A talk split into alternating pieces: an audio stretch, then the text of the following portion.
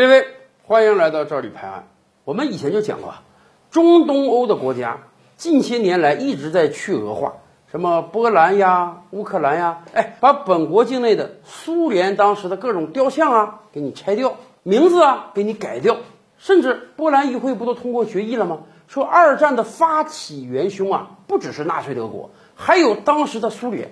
既然苏联都被认定为二战发起的元凶了，那么我本国境内自然不能留各种什么苏联英雄的形象啊、苏军烈士的形象啊，通通给你拆走。现在捷克也加入进来了，捷克最近啊做出了一个决议啊，要把本国境内的一个苏联元帅的雕像拆掉，重新立另外一个俄罗斯人的雕像。这个事情已经引起了俄罗斯的大为光火。为什么？他要立的那个人呢，是一个俄奸，是一个俄罗斯的吴三桂式的人物。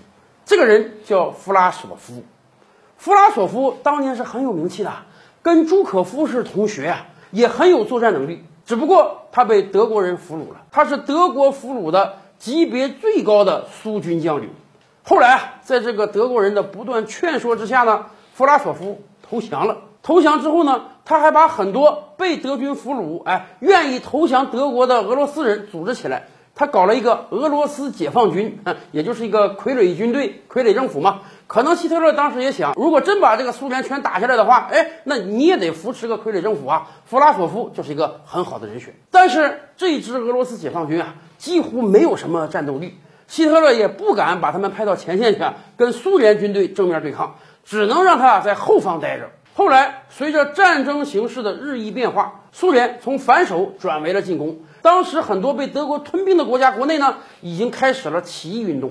捷克布拉格当时也起义了，德军数量当时已经不够了，都派不出军队来镇压这个起义。没办法，德军高层说，这样吧，就派你弗拉索夫的俄罗斯解放军去扑灭布拉格的起义。弗拉索夫当时啊也分析了整个世界形势，德国灭亡是迟早的事，所以啊他也不太想再给德国鬼子卖命了。于是到了布拉格之后啊，他不但没有扑灭当地的起义，反而把当地为数不多的德军赶跑了。哎，他自称啊，我是来解放布拉格的，我现在已经不是德国的这个傀儡了。就这样，很多捷克人认为布拉格是弗拉索夫解放的。其实这个时候啊，苏联大军也正在猛烈进攻，领头的呢是科涅夫元帅。弗拉索夫当时啊派人跟这个苏军沟通过，说你看，我把这个布拉格解放了，我能不能再回归到苏军？苏军对于叛徒啊向来是毫不留情，从不手软的，所以苏军内部放出话来啊，不接受弗拉索夫的投降。由于害怕被苏军剿灭，弗拉索夫干脆想，我别在捷克待着了，我赶快向西跑，我宁愿啊向美军投降，这样未来还能保我一个命。于是几天之后，弗拉索夫就离开了捷克，苏联大军占领了布拉格。所以从那个时候开始啊，捷克也好，苏联也好，都认为科涅夫元帅才是布拉格的解放者啊。后来在布拉格市中心还立起了科涅夫元帅的雕像。